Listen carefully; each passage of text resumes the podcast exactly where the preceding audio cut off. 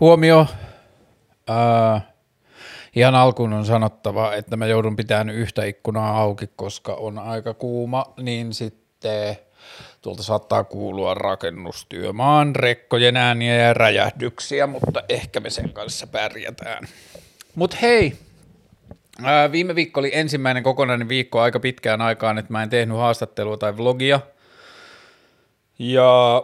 mä luulen, että se johtui vähän siitä, että mä olin jonkinlaisessa palautumistilassa sieltä karhunkierrosjuoksulta, mun jalat meni aika huonoon kuntoon, niin sitten viime viikko meni vähän niitä hoitaessa ja sitten oli jotenkin muutenkin kerääntyneitä hommia ja työasioita, niin en tehnyt ja sitten vielä tämän viikon valmistautuminen jäi vähän silleen puolitiehen, etten kerennyt hankkia vierasta tälle viikolle, mutta Mä sain nyt tällä viikolla sitten kuvat sieltä karhunkierroksen juoksutapahtumasta. Mulla oli siellä kamera mukana. Niin mä ajattelin, ja mä nyt kokeilin tässä, ja katsotaan, toivottavasti tämä nyt onnistuu ja laatu tulee hyvin, mutta tämän jakson alkupuoli on luultavasti parempi katsoa YouTubesta kuin kuunnella Spotifysta tai alkupätkä, koska mä editoin sitten YouTubeen tähän mun selitykseni päälle valokuvia, ja toivotaan, että mä saan ne valokuvat hyvälaatuisina sinne. Ja musta tuntuu, että siellä juoksun lomassa yöllä mä otin mun e, yksiä parhaita maisemakuvia, mitä mä oon koskaan ottanut, niin tää YouTubessa videolla niiden kuvien näyttäminen ei ole ehkä se niin kuin ultimaattinen tapa esittää niitä kuvia, joten kyllä nämä nyt niin kuin ruokkii semmoista haavetta valokuvakirjasta ja siitä ja tuolta juoksemisesta muutenkin on tullut sen verran hyviä kuvia, että sitä kohti ollaan varmaan menossa. Mutta joo, mä halusin nyt kokeilla ensinnäkin, että niinku, osaanko me ja pystyykö me tehdä tällaisia sisältöjä, että on tämän videon lisäksi jotain muuta tässä tapauksessa kuvaa, ja sitten siitä karhun kierrosjutusta on tullut aika paljon kysymyksiä, niin kertonen lyhyen tarinan siitä. Ehkä mennään suoraan siihen ja aloitetaan. Long story short, mä aloitin juoksemisen viime syys- tai lokakuussa. Mä en ollut juossut vuosiin oikeastaan lainkaan, ihan jotain satunnaisia yksittäisiä lenkkejä edellisen parin vuoden aikana. Ja silloin syksyllä, kun mä aloin juokseen, niin mä pystyin juokseen ehkä jotain 6-7 kilometrin matkoja, 5-6-7 kilometrin matkoja – ja sitä juoksukuntoa ei varsinaisesti ollut. Ainoa, mitä mulla oli niinku semmoisena lähtövalttina, oli se, että mä oon ollut hyötypyöräilijä nyt tässä viime vuodet, että melkein kaikki liikkumisen, mitä mä teen kaupungissa, niin mä teen pyörällä, joten mulla on jonkunlainen semmoinen niinku hyötyliikunta, hyötyurheilukunto olemassa, joku pohjakunto, peruskunto, jotain skidiä, mutta silti musta tuntuu, että juoksu piti aloittaa harjoittelu kokonaan alusta. ja tota, niin mä aloitin ja sitten mä jotenkin alusta asti panostin siihen, että mulla on mahdollisimman jotenkin armolliset, mm, ehkä säännöt, mutta armollinen ajatus sen juoksun harjoittamisen ympärillä. Ja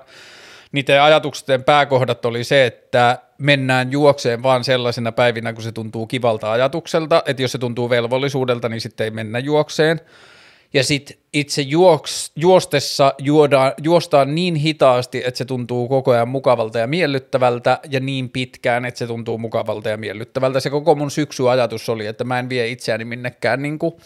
epämukavuusalueelle, tai mä en treenaa, tai mä yritän välttää sitä, että se tuntuisi missään vaiheessa urheilulta, ja musta tuntuu, että se oli avain silleen, että se tuntui myös kivalta koko ajan. Kun se ei tuntunut urheilulta, se tuntui kivalta ja aina niin kuin se frekvenssi rupesi kasvamaan. Musta se juoksu tuntui kivalta joka kerta. Mä en ollut paskana sen jälkeen. Musta tuntui, että mä olin nähnyt uusia paikkoja, bla bla bla. Ja sitten se juoksu lähti pikkuhiljaa rullaamaan sillä tavalla, että jouluaattona, jouluaatto aamuna mä juoksin ensimmäisen puolimaratonin, ja sitten uuden vuoden yönä mä juoksin 25 kilsaa, vähän reilu – ja joskus sitten tammikuussa tuli se idea, että mitä jos lähtisi sinne karhun kierrokselle. Mä olin tiennyt siitä jo vuosia, koska mun ystävät on ollut siellä. Ne on ollut siellä sekä 33, että 55, että 83, että 166 kilometrissä osallistumassa, ja nämä on niin, siis ne neljä sarjaa, jota tuolla Karhun kierrosnutsilla on, ja sitten samaan aikaan alkuvuonna, tai siis itse asiassa ihan silloin alkuvuonna mä sain sen idean, että – Ää, mä en polta kannabista ennen kuin mä oon juossut tuhat kilsaa ja se oli niin kuin kevään aikana semmoinen selkeä, niin kuin semmoinen vähän niin kuin humoristinen motivaattori ja mitä sen kanssa sitten kävi, niin siitä voitte katsoa sitten kannabisjaksosta, että miten tämä kaikki liittyi siihen. Mutta tota, vähän sen jälkeen, kun mä olin keksinyt tuon tuhannen kilsan jutun, niin mä keksin, että hei, karhun kierros, rukaa, bla bla bla, haaste, näin. Ja sitten mä ensin ajattelin sitä 33 ja sitten mä tajusin, että, mm, että se ei pelota tarpeeksi. Mä olin siinä vaiheessa juossut jo 25 ja niin edelleen niin sitten se tuntuu siltä, että se 55 pelottaa tarpeeksi paljon, että se tuntuu niin kuin tarpeeksi mahottomalta ja kaukaiselta, että kokeillaan. Ja sitten mä ilmoitin ystävälleni, joka on töissä Rukakuusamossa tai siellä alueella, että hei, mä haluaisin tulla ja sanoin, että joo, hän selvittää, että sehän on myyty loppuun jo aikaa sitten, että hän selvittää, että pystyykö hän saamaan jostain perutuspaikoista tai jostain sulle lipun – ja se sanoi, että hän palaa siihen myöhemmin, ja se oikeastaan varmistui, että mulla on paikka, niin se varmistui vasta niin kuin toukokuun joskus alkupuolella. Kyllä tämä ystävä koko ajan va, niin kuin vakuutti, että joo joo onnistuu, onnistuu, mutta sitten kun ei edes tie, tiedetty järjestetäänkö koko tapahtuma ja niin edelleen, niin sitten mä olin sen kevään vähän niin kuin epätietoinen sen asian kanssa, että onko mä menossa sinne juokseen, mutta mä kuitenkin – laitoin itseni niin kuin liikkumaan ja ottamaan, niin kuin liikkumaan sillä tavalla, niin kuin mä olisin menossa ja ottamaan se huomioon niin kuin harjoittelussa ja varusteissa ja ravinnon niin kuin selvittämisessä ja tällaisissa asioissa. No se kevät meni miten meni, juoksu oli kivaa, mä vietin paljon aikaa metsissä ja mä kävin kavereiden kanssa muualla metsissä juoksemassa. Ja mä kävin keskuspuistossa ja mä kävin tuolla. Ja sitten mä kävin kevään aikana työasioissa tai muuten. Mä kävin Lapissa, mä kävin kolme kertaa vissiin Rukalla ja yhden kerran Levillä. Ja jokaisella sellaisella reissulla mä kävin juokseen tuntureita – ja vaellusreittejä ja kävin tekemässä myös pidempiä noita lumikenkävaelluksia, bla bla bla. Hankin vaan semmoista niin kuin ymmärrystä niistä tuntureista. Ja sitten joskus lähempänä loppukevättä mä houkuttelin ystäväni Fedian, jonka kanssa me oltiin käyty juoksemassa, että hei, lähdessäkin sinne rukalle, että me saadaan ehkä sinne osallistumiset järjestettyä. Ja sitten Fedia innostui, että joo, lähdetään, lähdetään. Ja sitten toissa viikon keskiviikkona me menin junalla ensin Kuopioon, jossa Fedia oli ollut mökillä, ja sitten me Fedian kanssa sieltä Kuusamoon samana iltana. Meidän juoksukilpailu alkoi perjantai-iltana, niin silloin torstai-päivänä me käytiin vielä tuolla Riisitunturilla. Siellä on semmoisia erilaisia vaellusreittejä, siellä on semmoinen kuin Riisin rietas, joka on semmoinen vajaa 11 kilometriä niin me käytiin sitten kilpailua edeltävänä päivänä juoksemassa se ja testaamassa vähän varusteita. Mm. Mulla on sieltäkin jotakin kuvia, mutta mä en tiedä, en mä ehkä, ehkä mä laitan ne pelkästään karhun kierroskuvat tänne tota, tähän tiedostoon lisää kuvia sieltä riisitunturilta ja bla bla, löytyy Instagramista sitten ja sitten näitä kuvia jotakin muutakin ehkä mitä mä laitan tähän löytyy sitten Instagramista. Mutta sitten perjantaina kahdeksan maissa me hypättiin Fedian kanssa Rukalta bussiin ja matkustettiin Oulangan kansallispuistoon. Ja siellä Oulangan kansallispuistossa oli 55 kilometrin lähtöalue ja sieltä me sitten lähdettiin juoksemaan. Ja ottaen huomioon sen, että siinä oli niin viikkoja ja kuukausia miettinyt sitä kilpailua ja sitä lähtöä ja lähtemistä ja kaikkea, niin sitten se itse lähtö tapahtui jotenkin tosi salakavalasti me tultiin Fedian kanssa sinne, se oli koronasyistä, ihmiset oli jaettu niin kuin busseihin, että 10 minuutin välein aina Rukalta lähti uusi bussi, jossa oli 50 juoksia ja sitten se tuli sinne lähtöpaikalle. Ja sitten tällä 50 hengen ryhmällä oli seuraavan 10 minuutin aikana niin kuin vapaus lähteä omaa tahtia juoksemaan. Ja sitten meillä oli noissa juoksunumeroissa oli sellaiset tunnistimet, että kun me, lä- me lähdettiin, mentiin lähtöviivan yli, niin sitten se rekisteröi sen jonnekin tietokoneelle ja rupesi mittaamaan aikaa, joten siinä ei ollut mitään tämmöistä niin kuin yleis, yhteislähtöä tai siinä ei ollut semmoista niin kuin lähtöhetkeä, joten kun me tultiin bussilla sinne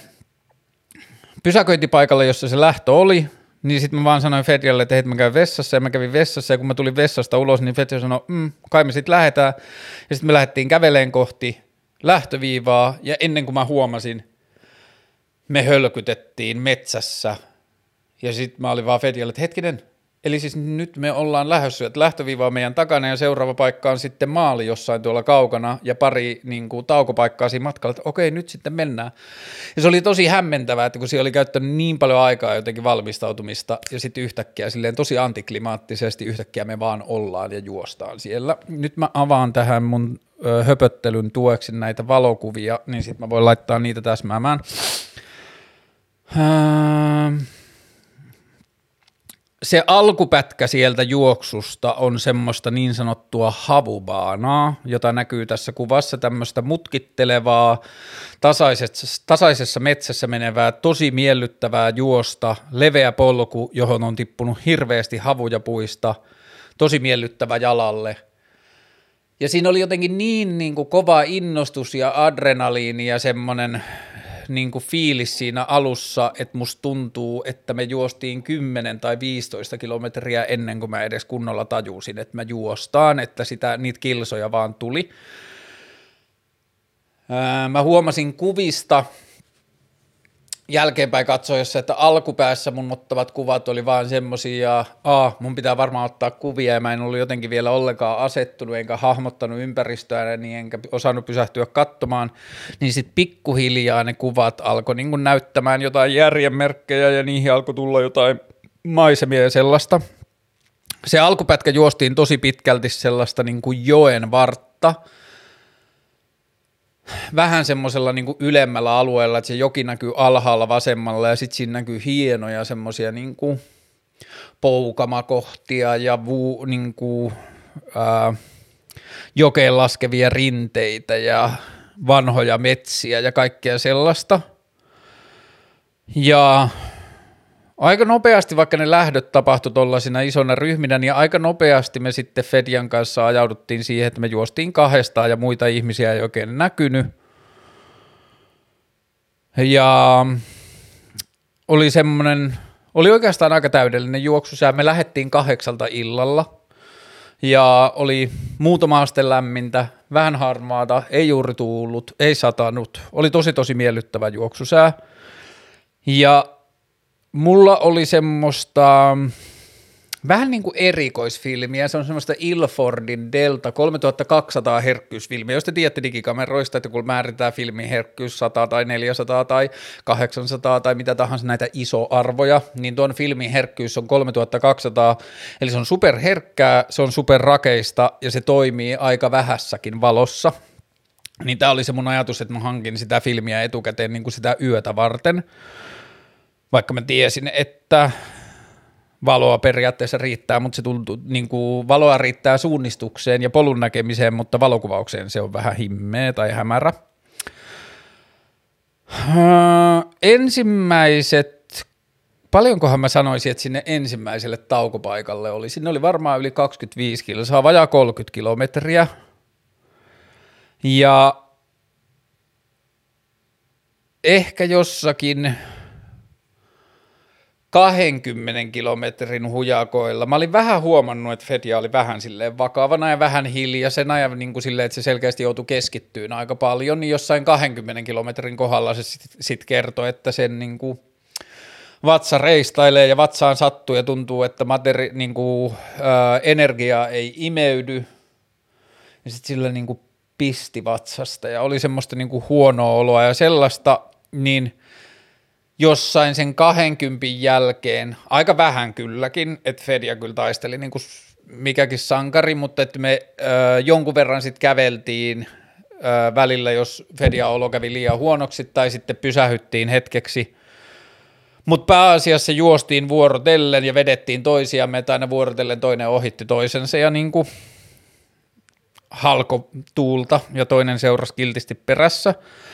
Ja musta tuntuu, mä oon viime talven aikana päässyt aika tosi siisteihin maisemiin noilla tunturiseikkailulla, mutta musta tuntui myös, että tuolla matkalla mä pää näin monia niin kuin,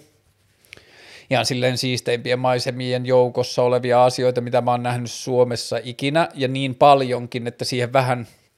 No jossain vaiheessahan tietenkin se juoksu alkoi varastamaan oman huomionsa ja väsymys ja kaikki semmoiset, että kuinka hyvin sitten enää osasi katsoa, mutta niin välillä huomas, että niin kuin havahtu maisemaan, joka oli ollut siinä vieressä jo pitkään ja yhtäkkiä havahtui, että herra siunaa, miten hienoa on ja niin edelleen. Ja tota, niin, ensimmäiselle tauolle oli jäänyt vähän jälkeen ja se tuli sitten perässä, se sai mut hyvin kiinni siellä taukopaikalla ja sitten me jatkettiin taas yhdessä. Siinä oli niinku kaksi taukoa. Ensimmäinen on noin 30 kilometrin kohdalla ja toinen on noin 50 kilometrin kohdalla. Ja vaikka se ilmoitetaan, että se on 55 kilometriä se juoksu, niin ainakin kaikilla tuttavilla, joilla oli älykello mukana tai urheilukello mukana, niin niillä oli 57. Niin se viimeinen seitsemän kilometriä suunnilleen on sitten toi miten mä voin aina unohtaa sen yhden tunturin? Nimen tuolta rukalta. Siinä on semmoinen tunturijono, joista viimeinen on Rukan laskettelukeskus, ja sitten kun sitten mennään taka, ta, taka, taaksepäin, niin siinä niin Rukan laskettelukeskuksen vieressä on Valtavaara, ja sitten siinä on pari tunturia, joiden nimeä mä en muista, ja sitten on semmoinen iso tunturi, jonka nimen mun aivot unohtaa jatkuvasti, ja se on ollut mulle vuosia merkittävä tunturi siksi, että se on Saariselän lisäksi ainoa paikka Suomessa, jossa tiedettävästi on ihmisiä kuollut lumivyöryssä. Ja 2002 tai 2003 muistaakseni, niin siellä oli kaksi vapaa laskijaa, joista toinen kuoli lumivyöry ja toisella meni jalat tosi pahasti. Konttainen, huh. Konttainen on tämä vuor- tunturi ja se viimeinen taukopaikka on Konttaisen ylityksen jälkeen, jonka jälkeen lähtee neljän tunturin ää, ylitys. Ja Öö, mä avaan näitä kuvia taas vähän tähän katsottavaksi. Öö, tässä on viimeiset kuvat Fediasta vähän niin kuin just ennen sitä konttaisen taukopaikkaa ja toisessa Fedia istuu polun laidassa ja yrittää saada öö, vatsaansa rauhoittumaan – ja tässä toisessa kuvassa Fedialla on ollut niin huono olo, että se on pysähtynyt ja niin kuin sille ollut valmiina oksentamaan, ja sitten mä vaan tungen kamerani sen naamaan. Mutta sitten toimissa Fedia istuu, taitaa olla se kohta, missä me erkaannuttiin, koska sitten Fedia ilmoitti, että nyt mun pitää mennä vetsä, metsään niin kuin istunnolle ja katsoa, mitä tämä keho tekee, että me vaan. Ja siitä kohtaa mä lähdin juoksemaan sitten itsekseni ja me erkaannuttiin. Ja mä juoksin sen viimeiset, mitähän se olisi ollut 15-20 kilometriä sitten yksin. Mä oon ottanut tällaisen omakuvan Bajamajassa viimeisellä taukopaikalla noin 50 kilometrin kohdalla, ja tossa mä alan olla jo aika väsynyt. Mutta sitten alkoi se yksinäinen, Vedia joutui jättämään leikin kesken sitten siihen viimeiselle taukopaikkaan, eli 50 kilometrin kohdalle, ja musta henkilökohtaisesti tuntuu, että Fedia teki melkein suuremman urotyön kuin mä, vaikka se ei päässyt maaliin, koska mulla jotenkin kaikki muut paitsi jalat toimi tosi kiltisti ja energia ja varusteet ja kunto ja kaikki niin kuin pelasi mun puolella ja sitten vaan mun jalat meni muusiksi jossain siellä ja sen niin kuin lähestyminen meni vähän vaikeaksi, mutta Fedia oli oikeasti pahoinvoiva ja se silti eteni 50 kilometriä, niin se on mun mielestä ihan todella crazy. Uh, niin sen lopun viimeiset 15-20 kilometriä ehkä mä juoksin sitten yksin. Ja sitten se viimeinen konttaisen jälkeinen maailma, joka on ne tuntureiden ylitykset ja laskettelukeskuksen lähestyminen, niin mun jalat, kun tulee paljon nousumetrejä, tulee myös paljon laskumetrejä jo, johtuen joko mun tekniikasta – tai sen vajavaisuudesta, maaston vaikeudesta, eli siitä, kuinka paljon siellä on niin kuin juuria ja pikkukivenmurkuloita ja semmoista, missä jalka mulju sinne väleihin koko ajan, ja niistä alamäistä ja ylämäistä, niin johtuen joko näistä tai kaikista niistä, niin sitten mun jalat muusautu kengän päätyyn tosi pahasti, plus mä potkin mun pottuvarpaita oksiin ja kiviin silleen trakikoomisen monta kertaa, ja mä luulin pitkään, että mun pottuvarvas oli murtunut, mutta näköjään ei ainakaan hiusmurtumaa suurempaa. Mutta mulla lähti toista pottuvarpaasta kynsi, yhdestä muusta varpaasta kynsi ja sitten tuli tosi isoja rakkoja ja hiertymiä ja niinku semmoista kokonaisvaltaista muusautumista, niin sitten viimeiset muutama kilometriä, varsinkin alamäet, oli ihan tosi tosi vaikeaa, että juokseminen mun kivun sietokynnyksellä ja siinä väsymysvaiheessa meni kyllä niin kuin mahottomaksi, että kaikki alamäet piti kävellä ja ylämäet oltiin jo kävellytty hyvän matkaa – että oikeastaan sitten pääsi lönkyttelemään vaan enää niin kuin tasaisia. Mutta sitten tässä lopussa nämä viimeiset kuvat, mitä mä nyt laitan, niin tässä on kyllä joitakin parhaita maisemakuvia, joita mä olen tähän mennessä elämässäni ottanut. Ja näistä mä oon kyllä ihan tosi mielissään. Ja varsinkin tämä kaikista viimeinen, jossa on tämmöinen tosi Twin Peaks-mäinen tunnelma. Ja mikä ikinä se katsomislaite onkaan YouTube-kattomiseen, puhelin tai läppäri tai telkkari, niin varmasti kaikki tekee omansa näille kuville ja nämä kuvat ei tule piirtymään kovinkaan täydellisesti tähän mun videoon, mutta mm, Instagramista voi katsoa vähän lisää näitä kuvia ja sitten mä nyt pusken kohti sitä kirjaprojektia, niin jos niitä pääsis sitten käyttämään ja näyttämään vielä paremmin. Ja sitten mä katon viimeiset kysymykset vielä täältä kysymysboksista, jota oli tullut tähän karhunkierrokseen liittyen, ja sitten voimme mennä muihin aiheisiin. Öö, Täällä oli kysymys, mitä toivot, että olisit tiennyt ennen 55 kilometrin juoksua? Musta kyllä tuntui, että mä olin valmistautunut siihen juoksuun about yhtä, about niin hyvin kuin siihen yleensäkään voi. Mulla tuli siellä metsässä tuhat kilsaa juoksua täyteen, kun mä olin juossut muistaakseni neljä tai viisi kilsaa, niin mulla tuli tuhat kilsaa tälle vuodelle täyteen. Et musta tuntuu, että se juoksumäärä oli hyvä – Öö, mä olin tutustunut metsään ja mä olin tutustunut hankaliin polkumaastoihin ja mä olin tutustunut tuntureihin aikaisemmin, niin se kaikki oli hyvä. Mä olin testannut mun varusteet, mä olin testannut pääosan mun ravinnosta, mitä mulla oli mukana ja juomista, mitä mulla oli mukana. Öö, Yksi, mikä mulla jäi, oli ylämäkitreeni, että sitä mä kyllä juoksin mäkisiä maastoja, mutta mä en käynyt vartavasten tekemään ylämäkitreeniä ennen tota nutsia, mutta mä en tiedä. Mm, varmaan siitä olisi voinut olla apua. Mitä muuta mä olisin toivonut tienneeni ennen sitä? Hmm.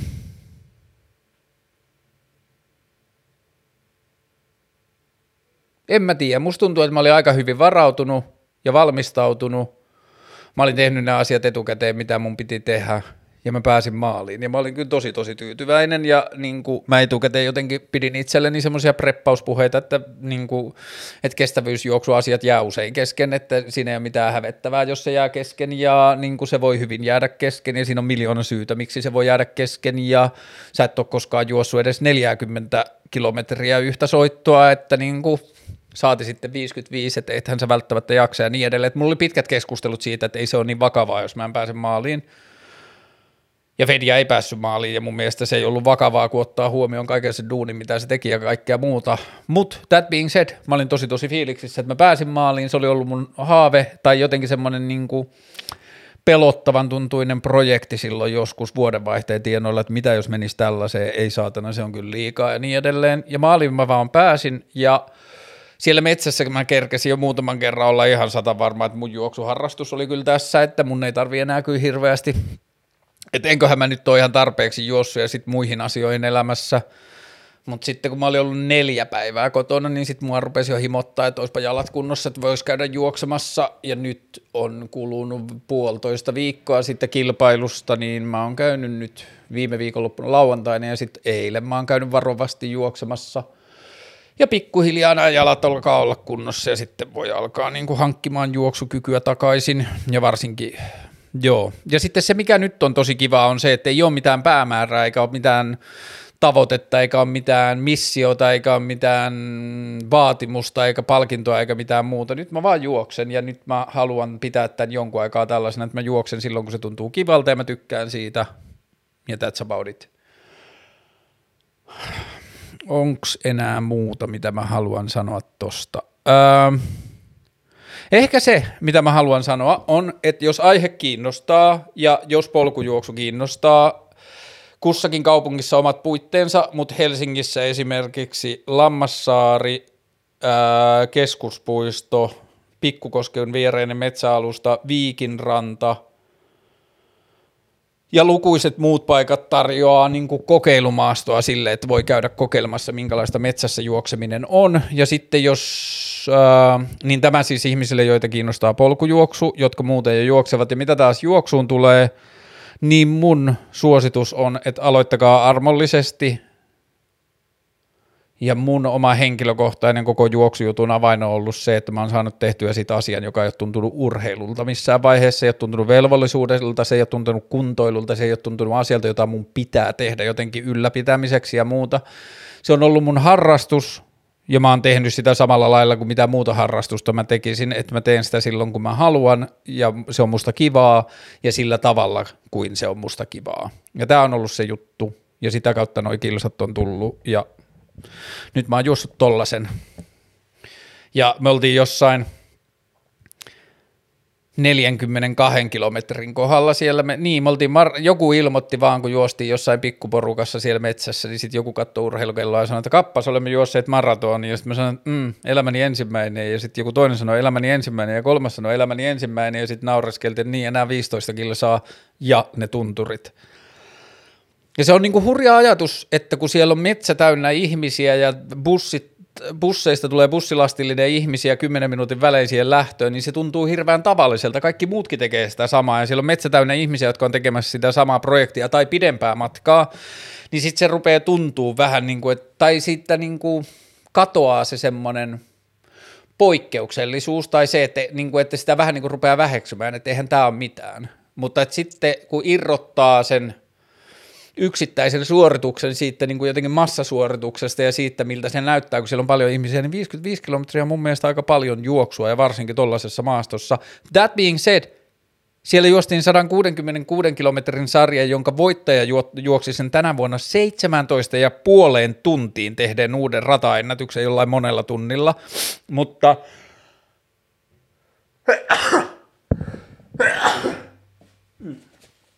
kun ihminen juoksee 166 kilometriä 17,5 tuntiin, niin se tarkoittaa sitä, että se juoksee 9,5 kilometrin tuntinopeudella tunturimaastossa 166 kilometriä putkeen. Eli 9,5 kilometrin keskinopeudella. Se on jotakin aivan käsittämätöntä. Ja mulla meni siihen juoksuun vähän vajaa 10 tuntia – ja mä en nähnyt miesten sarjaa, mutta naisten sarjan voittaja meidän matkalla juoksi sen melkein puoleen, vähän yli viiteen tuntiin, melkein puoleen siitä, mitä mulla oli mennyt. Niin kyllä tässä ihan niin kuin noviseja siinä mielessä ollaan ja hyvin kaukana semmoisesta niin kuin urheilusuorituksesta, mutta niin kuin kestävyyssuoritteena toi on ihan kelpo. Ja olen tyytyväinen ja tosi fiiliksissä noista valokuvista. Mm toivottavasti ne on sitten jotenkin seurattavissa tossa. Okei, sitten muihin kysymyksiin. Tämä vähän niin kuin liittyy aiheeseen, mutta ei täysin. Ää, täällä on tullut kysymys tai aihe lyhykäisyydessään maha huutomerkki. Ja tämä liittyneen sellaiseen, kun mä laitoin pari viikkoa sitten tällaisen kuvan, jonka ystäväni Samuli oli ottanut musta juoksulenkillä, mä laitoin sen Instagramiin ja kirjoitin siihen kuvatekstiin seuraavaksi. Ensin mä olin, että mä en voi postaa tätä kuvaa, koska pömppämaha, ja sit, että pakkohan mun on, koska fuck miestenkin ulkonäköpaineet, ja sit unohdin koko asian, ja sit Will Smith. Ja mihin tämä Will Smith viittasi oli, että silloin kun mä postasin tämän kuvan, niin silloin Will Smith postasi sitten sitä jotain kuvia jossain juhlavassa Dad Bodissa ja ilmoitti, että I'm in the worst shape I've ever been, bla bla bla, ja niin kuin julkaisi kuvan itsestään ilman paitaa ja ei ollut mitenkään silleen leffa sixpack kunnossa, vaan semmoista aika niin kuin sipsi ja dippi kunnossa. Niin se oli hassu jotenkin huomioi itsellä, kun oli tommonen juoksukuva ja mä olin jossain metsässä ja bla bla bla ja mun ystävä oli ottanut kuvaa ja sitten ensimmäinen, mihin mulla kiinnittyi oma silmä oli se, että mun vatsa pömpötti sieltä niin kuin juoksukamoista ja sitten se on ollut vähän niin kuin hämmentävä juttu, että mä oon juossut tänä keväänä joku tuhat kilsaa ja kyllähän mä oon ihan niin kuin normaali painoinen ja normaali vartaloinen, mutta mulla on vaan silleen vähän pömppömahaa, niin musta se on tosi yllättävää ja jopa ihmeellistä, että mä juoksen tuhat kilsaa ja se pömppämaha ei lähde pois. Että jos mä olisin lähtenyt tekemään tätä projektia niin kuin silleen laihdutusmielessä – tai jos mä olisin alkanut harrastamaan juoksua laihdutus mielessä, niin se olisi ollut aikamoinen pettymys. Ja mä olisin ollut tosi yllättynyt, että se ei toiminutkaan sillä. Ja tässä täytyy ottaa huomioon myös se, että mä en ole juuri katsonut syömisiä niin perään, että mä oon syönyt niin kuin aina ennenkin, joka aika silleen, hmm, ei, vastuuton ei ole oikea sana, mutta että siis semmoista niin kuin aika hirilimpsis ja karkkia silloin, kun haluttaa ja niin edelleen, niin mm,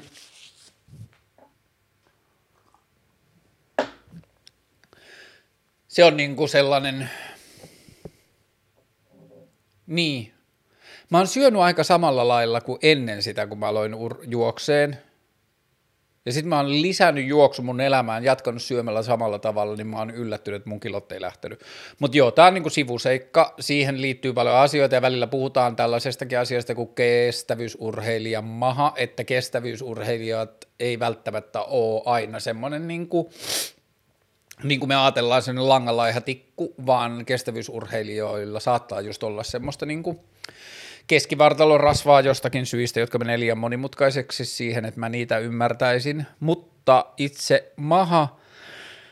niin joo, se on kyllä jännä havainnoida miesten ulkonäköpaineita, koska niistä ei samalla lailla puhuta ja ne ei ole samalla lailla jotenkin esillä kuin naisten ulkonäköpaineet. Ja sitten miehet on tehnyt oman kusipäisen projektinsa vuosikymmeniä aikana jostain niin kuin naisten tisseistä ja pyllyistä ja vatsoista ja selistä ja jaloista ja sääristä ja pakaroista ja reisistä ja niin kuin käsivarsista. Ja niin kuin miehet varsinkin on ottanut jotenkin omakseen kommentoida ja vuosikymmeniä aikana rakentaa sitä semmoista niin kuin ulkonäköpaineviidakkoa naisille. Ja sitten naiset on tosi lahjakkaasti jatkaneet siitä, että ei se ole pelkästään miesten tekemää, vaan naisten lehdet ja niin kuin moni muu asia. Ja sitten popkulttuurikuvasto ja tällaista, jotka tietenkään ei välttämättä miesten eikä naisten tekemiä, vaan on semmoista niin kuin yleistä kuvastoa, mitä me ollaan tuotettu, niin on ollut paljon sitä, että naisten ulkonäköpaineet ja ulkonäkövaatimukset on ollut ehkä jotenkin selkeämmin näkyvillä. Ja sitten ollut miehille on ollut tämmöinen niin kuin men's health kautta Fast and the Furious meininki, semmoinen niin kuin lihakset, tosi muskulaari ja sixpack ja rintalihakset meininki ja ilman paitaa ja sitten kaikki muut kehot on jotenkin vähän niin kuin, ei jotenkin niin keskustelun alla, että on niin kuin yksi semmoinen esitetty komea tai kaunis miesvartalo ja sitten kaikki muut on vähän niin kuin välinpitämättömiä siihen liittyen, että jos ei sulla ole sixpack, niin sitten sulla on vaan niin kuin jotenkin miespodi ja that's it. En mä tiedä, mutta tältä se vähän niin kuin tuntuu. Ja sitten niin se oli mulle itselle jännä, koska toi kuva, minkä se Samuli oli ottanut, joka on siellä Instagramissa, niin se oli sellainen kuva, josta mä pidin tosi paljon, että siinä oli niinku tämä juoksuharrastus ja siinä oli metsä ja se oli vaan sellainen niinku dokumentaarinen tallenne siitä, että mä teen jotain tällaista asiaa. Mutta että sitten niinku mulle itselle se pömpöttävä vatsa jotenkin niin kuin vaan huusi siitä kuvasta ja sitten niin kuin mua jotenkin nauratti ja mä olin jotenkin tosi kiinnostunut siitä ha, hassua, että tämä niin kuin – että tällä tavalla ne miesten ulkonäköpaineet niin kuin näyttäytyy. Ja sitten ihan oikeutetustikin mun mielestä on keskitytty viime vuosina ehkä just keskustelussa naisten tällaisiin asioihin, koska siihen on liittynyt niin jotenkin väkivaltaista struktuuria ja miesten, niin kuin, miehet on kokenut oikeudekseen kommentoida naisten vartaloita ja kaikkea niin kuin tällaista tauhkaa, niin se on ihan ymmärrettävää, miksi naisten – kehoihin liittyvästä keskustelusta, tai kehoihin on liittynyt paljon enemmän keskustelua, se on ollut paljon laajempaa, ja sitten on tehty ed- ehkä enemmän semmoista niin vapautumisprosessia julkisesti ja niin edelleen, niin sitten se tuli vähän niin kuin yllätyksenä mulle, että haa, että niin aivan totta, että meillä miehilläkin on ulkonäköpaineet, ja ne näyttäytyy vähän eri tavalla, ja me käsitellään niitä eri tavalla, ja ne merkkaa meille ehkä eri asioita, mutta siellä ne on, ja sitten siitä tuli niinku sellainen luuppi jotenkin, jota mietin tosi paljon, että haa, että tämä kuva on kiva, mutta ai niin, siinä on se pömppävatsa, niin niin, mutta sitten miesten ulkonäköpaineet ja niihin pitää jotenkin laittaa kapuloita, rattaisia, bla bla bla. Niin se oli tosi kiinnostava prosessi. Mä en tiedä, onko mulla hirveästi mitään sanottavaa, koska se on ehkä enemmän tunteita kuin ajatuksia, mitä siihen on liittynyt, mutta sitten – mä olin niin kuin vähän, vähän niin kuin ehkä ajatellut se asian läpi ja ollut silleen, että joo, joo, tämä on kiva kuva, mun pitää postaa tämä jossain vaiheessa ehkä just siksi, että siinä on se pömppömaha ja sitten tuli semmoinen niin kuin Will Smith-juttu, jossa se otti vähän niin kuin kantaa tietyllä tavalla samaan asiaan, mutta eri tavalla. Ja sitten se on ollut myös tosi kiva siinä, että öö, pojilta, mutta sitten myös tytöiltä on tullut semmoista niin kuin – tosi kannustavaa palautetta, että hyvä ja että näin niitä rikotaan ja tällaista pitää tehdä ja hyvä, että pojatkin niin kuin käsittelee tätä, näitä tällaisia asioita ja niin edelleen. Ää, mutta toi on selkeästi asia, joka on silleen mielessä aika uusi jollain tapaa, että ei ole ehkä edes hirveästi vielä semmoista niin kuin täyttä ymmärrystä siitä. Että se on vaan niin kuin ajatus, jonka tietää olevan olemassa ja sitten sitä vähän niin kuin käsittelee. Ähm, mistä sun skeittipartteja voi löytää vai onko sellaisia edes? On, mutta ei ole hirveästi netissä. Mun peruspätkä vitosen, josta on siis varmaan joku 20 vuotta, niin se partti on mulla ainakin Dropboxissa, että jos sä haluat nähdä sen, niin lähetä mulle vaikka viesti, niin mä laitan sulle sen linkin, mutta Mun skeittipartteja ei ole netissä hirveästi. Mä oon elämässäni tehnyt ehkä kolme, neljä skeittiparttia eri leffoihin ja sit mulla on ollut niinku kaveriparteissa temppuja siellä täällä. Mutta joo, mulla ei ole itselläkään kovin hyvää arkistointia mun skeittihistoriasta. Mulla on jo kaksi ammattia, mutta ei töitä. Epäonnistunut olo, voiko vielä vaihtaa alaa? Öö, ennen kuin mennään noihin muihin asioihin, niin voiko vielä vaihtaa alaa, on mun mielestä kysymys, johon vastaus koko eliniän ajan on voi ja kannattaa. Tai öö, se on asia, johon mä rohkaisen, että jos ihminen kokee, että työ, mitä hän e, tekee, ei vastaa sitä, mitä haluaa tehdä, tai ei vastaa sitä, mistä on kiinnostunut tai innostunut, niin ihan sama minkä ikäinen on, niin Mm, mä vastaan välissä puhelin ja leikkaan tämän välistä sitten pois. Karle. Moi. Sitten mä laitan muistiin, että kohdassa 37.30 puhelu poistaa. Okei. Okay. niin. Ää, voiko vielä vaihtaa alaa, niin mä ajattelen, että kun meillä nyt on tämä käsitys tai ymmärrys, että ihmiseläimiä elämiä olisi vain yksi ja me saataisiin kokea vain yksi elämä, niin mun mielestä sitä ei kannata tuhlata tai kuluttaa asioihin, joista ei pidä ainakaan sillä kustannuksella, että ei tee asioita, joista kokisi pitävänsä. Vanha sanonta sanoo, että better be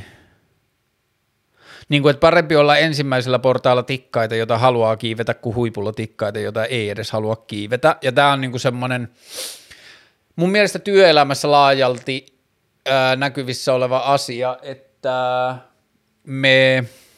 ihastutaan siihen niin kuin menestykseen tai että meille on opetettu se jotenkin menestys ja eteneminen työuralla niin tärkeäksi, että se eteneminen työuralla on tärkeämpää – kuin miellyttävä työ, vaikka se eteneminen tapahtuisi asiassa, josta ei pidä. Niin tämä on niinku vaarallinen, niin sen takia mun mielestä ei ole koskaan liian myöhään vaihtaa, vaihtaa alaa, ja ihan sama vaikka olisi jo kaksi ammattia, koska nuori ihminen tai vanha ihminen ei aina välttämättä tiedä, mitä se haluaa tehdä, ja se voi hankkia koulutuksen asiaa, jota se ei halua loppujen lopuksi opiskella, niin silloin mun mielestä – ei pidä jotenkin ajatella niin, että mä oon jo opiskellut kaksi ammattia, mun pitää nyt jo tehdä jotain muuta tai mä en saa. Jos vain rahat riittää, jos on valmis elämään sitä opiskelijaelämää, mikä tahansa sen hinta onkaan, että pääsisi tekemään sitä, niin mä kyllä suosittelen, että jos ne oman alan työt ei kiinnostu tai niitä ei löydy tai joku muu asia kiinnostaa, niin sitten mä kyllä suosittelen, että lähtä niin nollista ja lähteä seikkailemaan ja tutkimaan sitä uudelleen. Olen löytänyt sun soittolistoilta paljon hyvää musiikkia. Onko sulla tälle vuodelle hyvät biisit listaa? On tälle vuodelle hyvät biisit lista. Mun pitää vaan tarkistaa, onko se julkinen. Hmm. On, kyllä sen pitäisi olla julkinen. Mun Spotify-käyttäjätunnus on sellainen kuin Islandish, I-S-L-I, ei kun I-S-L-A-N-D ISH, Islandish, niin siellä on sitten noita hyvät biisit, soittolistoja vuodesta 07 asti ja sitten vuodesta 2000, niin 07 2012 on yksi lista ja sen jälkeen joka vuodelle on omansa, niin ne löytyy sieltä Spotifysta ja niitä voi seurata. Ja se 21 lista päivittyy nyt koko ajan sitä mukaan, kun mä löydän uutta musiikkia. Öö, ootko vielä kavereita niiden nuorten tyyppien kaa, joiden kanssa kävit mökillä viime keväänä? Eli mä oon puhunut siitä varsinkin viime keväänä silloin, kun korona öö, rajoitukset ja kaikki oli öö, jotenkin öö, suurimmillaan, niin mä olin ystävystynyt edellisen vuoden, tai parin vuoden, muutaman vuoden aikana ennen koronaa mä olin ystävystynyt tyyppeihin eri kautta, jotka selvis, että ne on kaikki samasta kaveriporukasta – ja nämä tyypit on mua niin kuin 10-13 vuotta nuorempia, semmoisia 25-28-vuotiaita. Ja meillä oli sellainen saunavuoro viime keväänä, jota me käytettiin, mutta sitten me niin kuin, meistä tuli vähän niin kuin toistemme koronaperhe, että kun me kaikki oltiin yksin eläviä ihmisiä eikä ollut hirveästi muita sosiaalisia kontakteja, niin me vietettiin toistemme kanssa tosi paljon aikaa. Sitten me käytiin just siellä mökille ja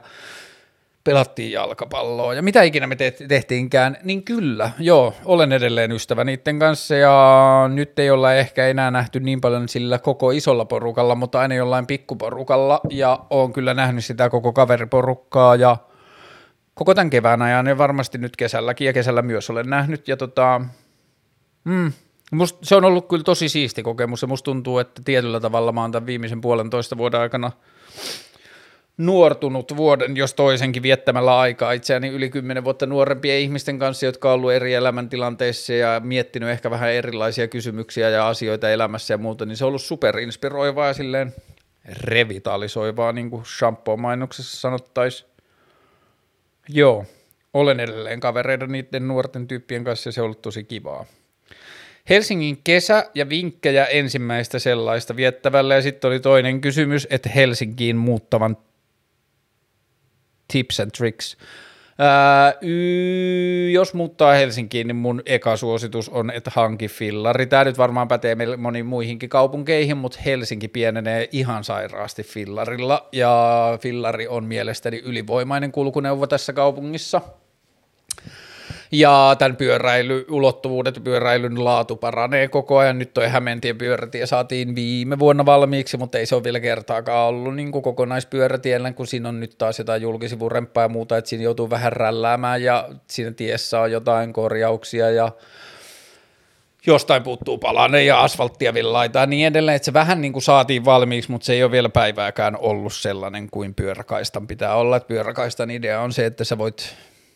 liikennevaloja lukuun ottamatta, niin sä voit ajat, sun ei tarvitse ajatella mitään eikä kiertää mitään esteitä, että sä voit, voit vaan mennä yhtä pyöräilijöille tarkoitettua kaistaa paikasta A paikkaan B. Mutta joka tapauksessa pyöräilyn puitteet Helsingissä paranee koko ajan ja pyöräily sopii kyllä tänne mainiosti, niin se olkoon vinkkini ja vihjeeni numero yksi. Mutta sitten sitten Helsinki-vihjeitä. Mä sanoin ton jo keskuspuiston, mutta sinne kannattaa mennä eksymään, jos ei ole Helsinki tuttu. Öö, muutenkin mä sanoisin, että varsinkin polkupyörällä, niin hyvä tapa tutustua Helsinkiin on se, että menee vaan eksymään eri kaupungin osiin ja lähtee kiertämään sillä tavalla. Ja sitten esimerkiksi, jos tykkää käydä uimassa, niin valkkaa vaikka joka kerta eri uimarannan, jolla käy, ja sitten siinä aina niin pääsee tutustumaan ympäristöön. Mutta mitä semmoisia Helsinki-vinkkejä? Vinkkejä. Nyt kesällä Lapinlahden sairaala-alueen takana rannassa on ainakin viikonloppuiltaisin UG-bileitä, jotka on ihan tosi hienoja, auringonlaskupaikka, merenranta, bla bla bla. Öö,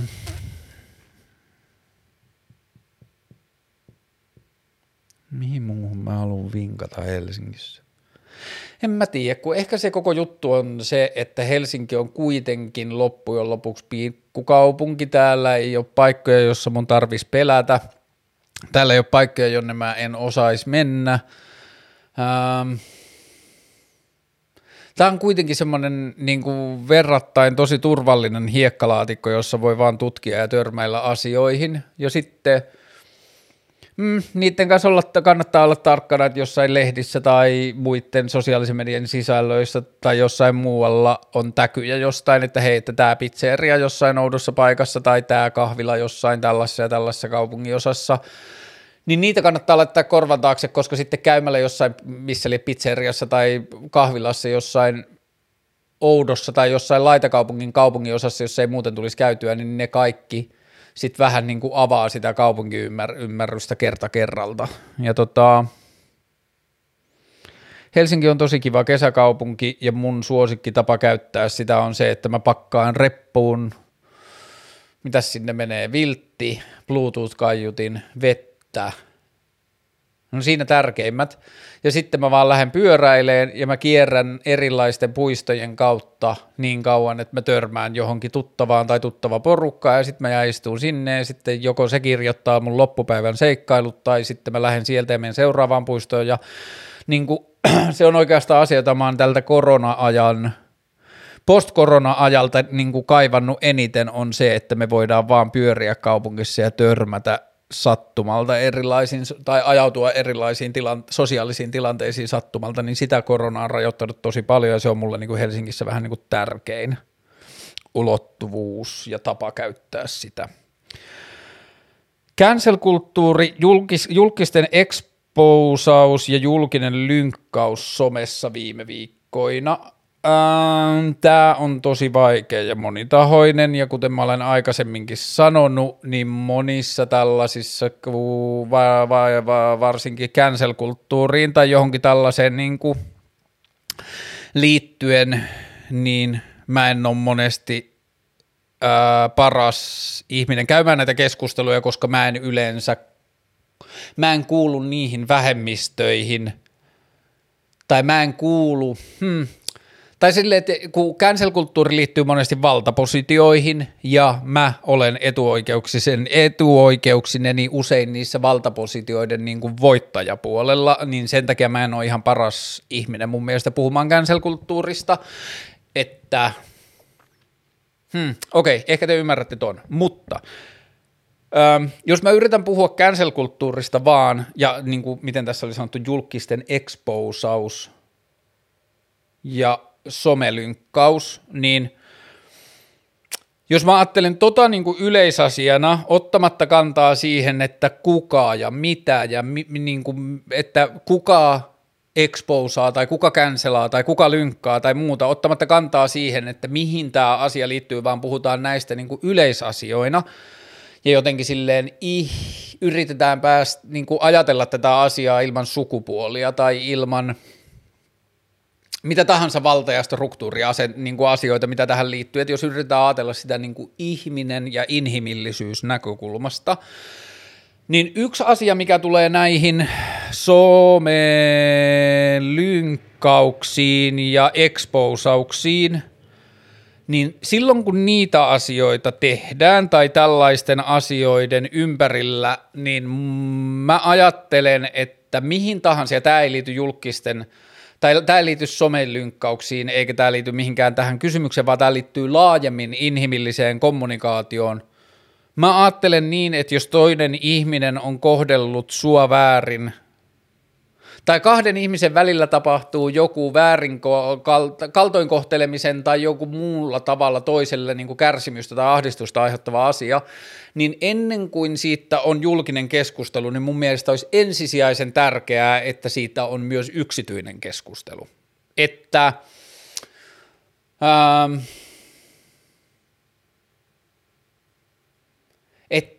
että ihminen ei saisi tietää toimineensa toista ihmistä kohtaan väärin julkisesta keskustelusta, vaan että hänen kanssaan olisi keskusteltu siitä jo etukäteen. Ja mä en tiedä yhtään tämmöistä tapausta, missä näin, ei, niin kuin, että jos puhutaan näistä, mä en tiedä, kun mä oon jotenkin nyt päässyt koko ajan enemmän ja enemmän sosiaalisesta mediasta ja semmoista virrasta eroon, että mä en oikein ehkä tiedä edes mihin kaikkeen tässä viitataan, kun tässä puhutaan jotenkin monikossa julk julkisten exposasta ja julkisesta lynkkauksesta ja niin edelleen, niin mä en tiedä, vai, ke, niin kuin, äh, puhutaanko tässä jostain yksittäisistä tapauksista, mutta mä yritän puhua yleistapauksina tai yleisasiana, niin se on mun mielestä ensimmäinen asia, että ennen kuin asiat menee jonkinlaiseen julkiseen keskusteluun tai jul, näin, niin silloin ihmisten pitäisi mun mielestä aina keskustella ensin niin kuin osallisten kesken. Et se keskustelu pitää käydä niin kuin aina jotenkin pohjalle, se on mun mielestä ensisijaisen tärkeää. Mutta mitä cancel-kulttuuriin tulee, mä muistan, että joskus jossain cancel-kulttuuria viitattiin, eh, verrattiin siihen, että luokassa huonokäytöksinen oppilas saatetaan laittaa nurkkaan tai saatetaan laittaa leikeistä ulos vähäksi aikaa, ja cancel-kulttuuria verrattiin siihen, mutta mä ajattelen, että se ei ole välttämättä kovin hyvä analogia siksi, kun cancel-kulttuurissa ei välttämättä ole ehkä ketään, joka tulee sanomaan sille tyypille, että nyt sä voit tulla takas leikkiin. Et sen takia se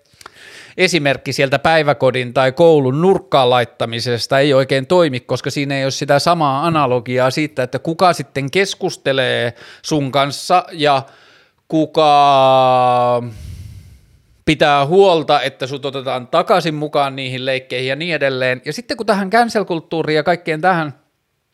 vaikka cancel-kulttuuri itsessään olisi oikeutettua ja aiheellista ja oikein ja niin kuin mikä ikinä se termi onkaan, mitä haetaan, vaikka cancel-kulttuuri itsessään olisikin hyväksyttävää. Mä en, mulla ei ole vahvaa mielipidettä siihen oikein tai tietoa, onko se vai ei. Mutta vaikka se itsessään olisi hyväksyttävää, niin internet tuo siihen uuden tason, kun siihen keskusteluun osallistuu ihmiset, jotka – ei välttämättä liity alkuperäiseen asiaan tai sen ihmisiin millään tavalla, mutta meillä on kuitenkin internetissä semmoista energiaa, jossa ihmiset haluavat osallistua lainausmerkeissä lynkkauksiin, tai ihmiset haluavat osallistua päivittelemään sitä, miksi, miten sairas tai ähm, ruma tai tyhmä tai haitallinen tai mikä ikinä se termi onkaan, niin joku ihminen on, niin siihen on aina halukkaita osallistumaan siihen keskusteluun, jotka nauttivat siitä, että päästään bashaamaan jotain muuta ihmistä. Ja se ei kyllä analogiana toimi sen niin kuin nurkkaan häpeämään tai nurkkaan tekemisiä miettimään laittamisen kanssa. Jos, Excel, eh, jos cancel-kulttuuri onnistuisi toimimaan lähtökohdasta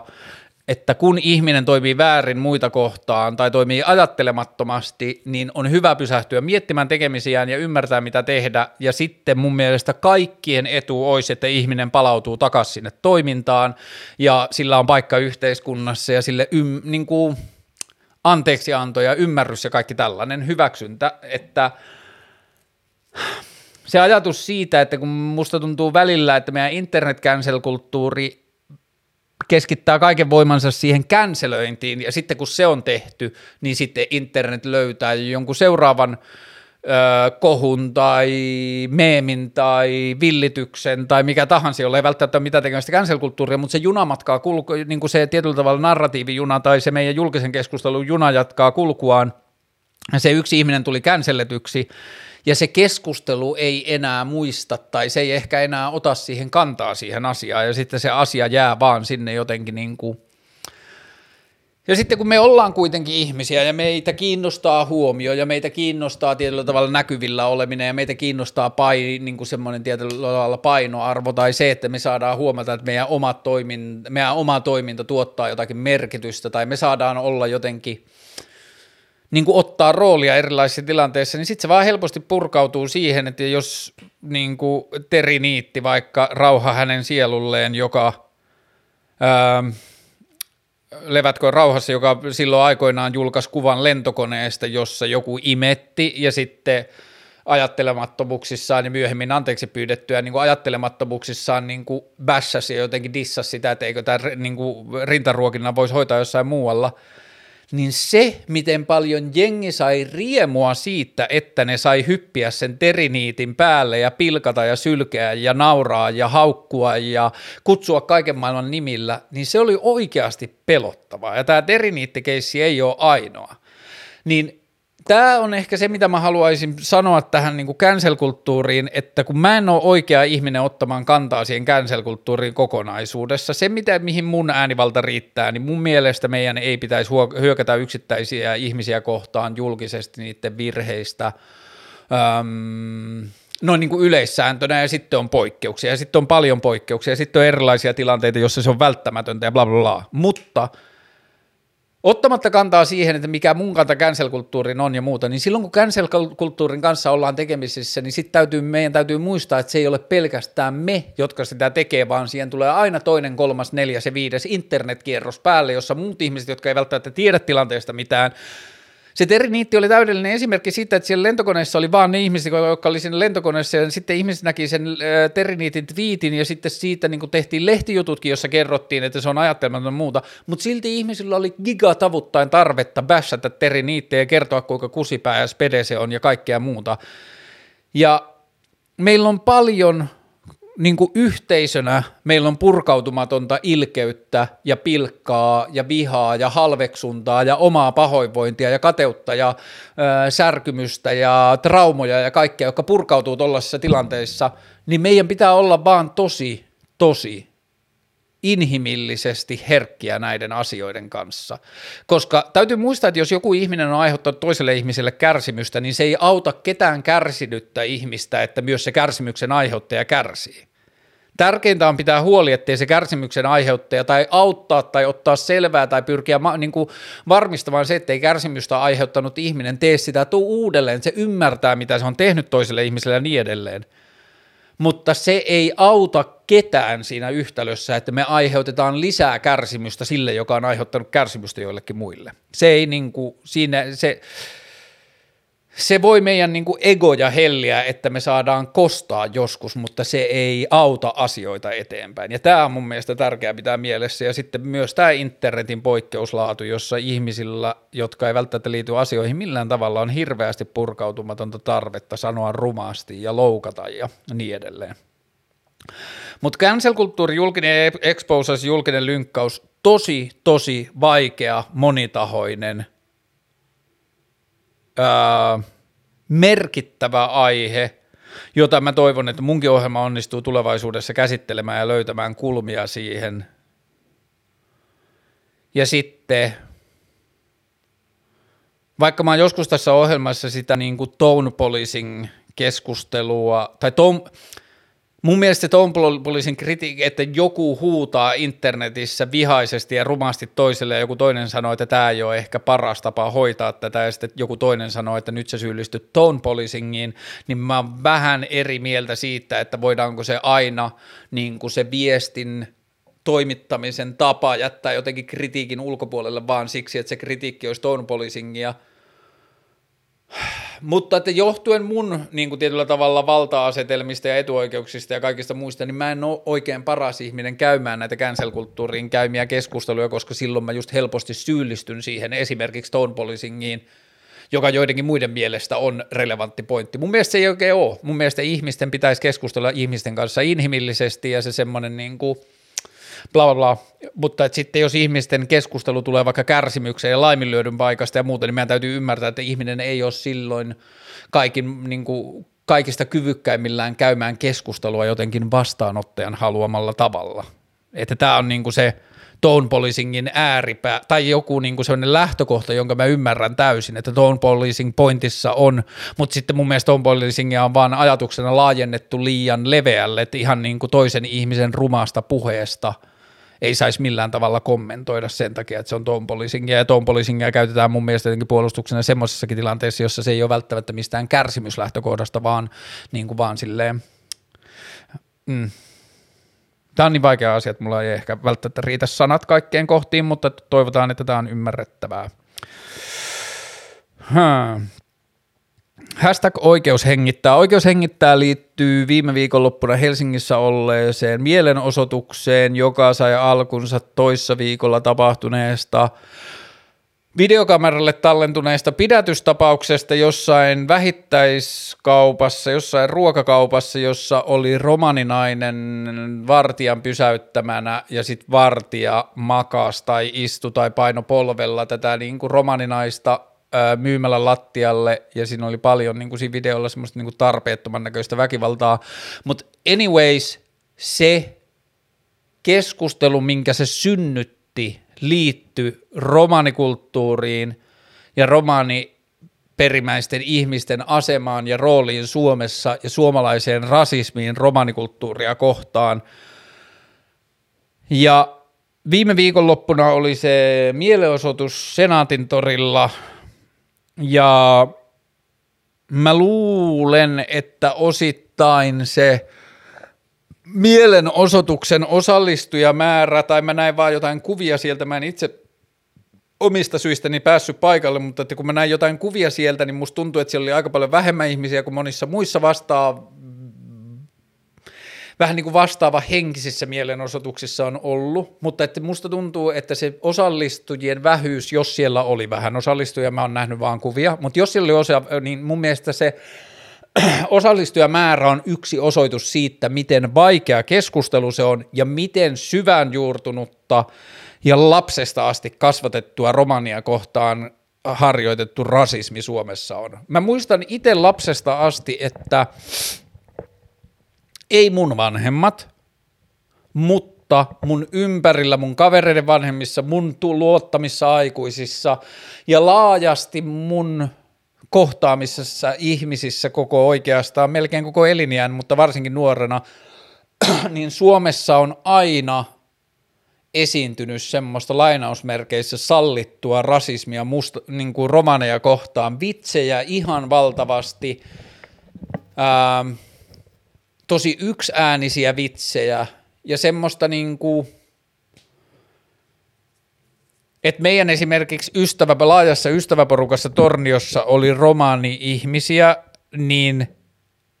romani taustaisia ihmisiä, niin sitten siinä ystäväporukassa saattoi olla esimerkiksi ihmisiä, jotka sanoivat, että joo joo, että se ja se tyyppi on ok, koska ne on meidän kaveriporukassa ja mä tunnen, mutta silti mun kokonaissuhde romaneihin on su, niin kuin X tai Y, tai mä ajattelen kaikista romaneista näin, lukuun ottamatta ne, joihin mä oon tutustunut, ja tämäkin oli jotenkin niin kuin silleen,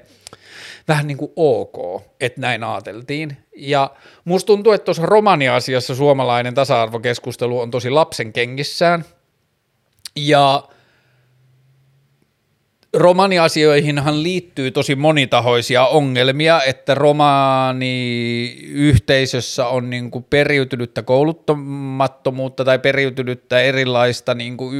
sosio, yhteiskunnallis-sosiologisia vaikeuksia, jotka on niin kuin perheessä periytyviä ollut – ja miten suomalainen yhteiskunta on epäonnistunut tukemisessa tai suhtautunut jopa rasistisesti, tai miten romaniyhteisö on, on niin kuin onnistunut tai epäonnistunut omiensa tukemisessa ja sen kulttuurin vahvistamisessa. Kyse ei ole mistään yksinkertaisesta asiasta, mutta kyllä sen ytimessä ja lähtökohdassa on tosi paljon se, että suomalaisen yhteiskunnan pitää jollakin tavalla oppia ymmärtämään ja havainnoimaan – niin kuin sitä rasismia, jota suomalainen yhteiskunta ja kulttuuri harjoittaa. Ja mä luulen, että tämä ei tule kellekään yllätyksenä. Siis niin kuin mä tarkoitan esimerkkeinä sitä, että jos puhutaan vaikka, hmm, jos puhutaan vaikka afrikkalaistaustaisten ihmisen kokemaan rasismia tai heitä kohtaa kohdistettua rasismia Suomessa, niin jos joku sanoo ääneen jotain sellaisia rasistisia juttuja tai rasistisia mielipiteitä liittyen vaikka afrikkataustaisiin, afrikkalaistaustaisiin ihmisiin, niin on jo hyvin suuri todennäköisyys, että missä tahansa sosiaalisessa ryhmässä joku sanoo, että hei, toi ei ok, että, niinku, että toi on niinku, kivikautista ajattelua, toi rasistista ajattelua ja niinku, että tsekkaa lähtökohdassa ja niin edelleen. Mutta sitten samaan aikaan musta tuntuu, että meidän kulttuuri on huomattavasti enemmän hiljaa ja jotenkin hiljaisesti hyväksyä muuta niin kuin romaanikulttuuriin kohdistuvia rasistisia vitsejä, rasistisia huomioita ja rasistisia yleistyksiä ja kaikkea tätä. Niin tämä Romanian asema Suomessa on ollut mulle aina tosi mielenkiintoinen siksi, koska se on super vaikea ja super inhimillinen ongelma ja semmoinen niin kuin vaatii todella semmoista niin kuin peiliin katsomista ja muuta. Ja tällaiset asiat edistyäkseen vaatii myös jotain semmoista isoa julkista keskustelua. Mä en tiedä, pitäisikö niin kuin sen lähteä jostain kansanedustajista vai miten se keskustelu aloitettaisiin mutta sitten on myös tosi hieno mun mielestä askel kohti tätä on sellainen kuin Few Magazine. Mä en nyt katseellani löydä, missä se on täällä mun kirjahyllyissä, mutta suomalaisten tekijöiden tekemä lehti F E2V Few Magazine. Niiden ensimmäinen – ää, numero, ensimmäinen issue käsittelee romanikulttuuria Suomessa, ja siinä käydään keskustelua, paljon lyhyitä keskusteluja romani-ihmisten kanssa ja niin edelleen, niin se on tosi hienoa, se oli, siinä oli mun mielestä jotain semmoista niin kuin, uuden alun kaltaista suhtautumista romanikulttuuriin ja sen juuriin ja niin kuin sen roma, romaneihin kohdistuvan rasistisen kulttuurin juuriin ja suo, niin edelleen Suomessa. Mutta joo, se Magazine oli tosi hieno, ja ehkä nyt toivottavasti, kun me ollaan tässä viime vuosina opittu käymään monia muita rasismiin liittyviä keskusteluja, niin toivottavasti me nyt opitaan tuohon niin romanikulttuuriin liittyviä keskusteluja käymään myös. Ja hmm, it's not gonna be easy, but it's necessary. Mm. Mm, miksei pilvi tunnu ekalla kerralla, joku kysyy liittyen kannabisjaksoon. Mä en oikein tiedä sitä syytä, mutta tosi monille se on tälleen, että e- ensimmäinen, toinen tai jopa kolmaskaan kerta ei oikein tunnu. Ja se on jotenkin sitä, että aivot ja reseptorit jotenkin oppii, opettelee ottamaan sitä vastaan tai jotain sellaista. Mutta joo, mä en tiedä mistä se johtuu, mutta että se on oikea asia, että muutamaan ensimmäiseen kertaan kannabis ei välttämättä tunnu millään tavalla. Hmm. Mille filmille kuvaat ja miten päätät, kuvaatko mustavalkoisena vai värillisenä? Ähm, mähän kuvaan digiä ja filmiä, ja nyt mä oon kuvannut ehkä enemmän filmiä, mutta että siinä digikamerassa mulla on ollut semmoinen tapa, kun siinä on semmoisia tosi hyviä filmisimulaatioita, niin mä oon niinku huhtikuusta lokakuuhun mä olen käyttänyt niin kuin standard värifilmiä tai värifilmisimulaatiota, mutta sitten kun lehdet lähtee läpi talven, niin mä oon pääasiassa kuvannut mustavalkoista, koska mun mielestä sen jälkeen kun lehdet lähtee, niin joo, onhan maailmassa kauniita värejä ja muuta, mutta että jotenkin se mustavalkoinen on toiminut niin kuin lehdettömässä maailmassa mun mielestä tosi kivasti. Ähm, mutta nyt mä oon pääasiassa tuolla filmikaverilla kuvannut Portara 400, vähän Portara 800 ja sitten jotain noita Ilfordin mustavalkofilmejä, mutta sitten kun on tuommoiset erikoistapaukset, niin kuin vaikka toi karhunkierrosjuoksu, kun mä tiesin, että mä lähden ilta kahdeksalta juoksemaan, mä joskus aamuilla perille ja vaikka valoa tulee olemaan jonkun verran, niin se tulee olemaan vähän, vähän hämärämpää, niin sitten mä kävin ostamaan superherkkää filmiä. Ja se on niin kuin, Mm, että se on niinku tarve muodostaa välillä joskus sen, että mitä filmiä käyttää. Öö, joo, ja miten päätän kuvan kuin mustavalkoisena vai värillisenä? Välillä se on vaan fiilisjuttu ja välillä mä huomaan, että sillä on tekemisestä sen kanssa, että kuinka paljon lehtivihreää.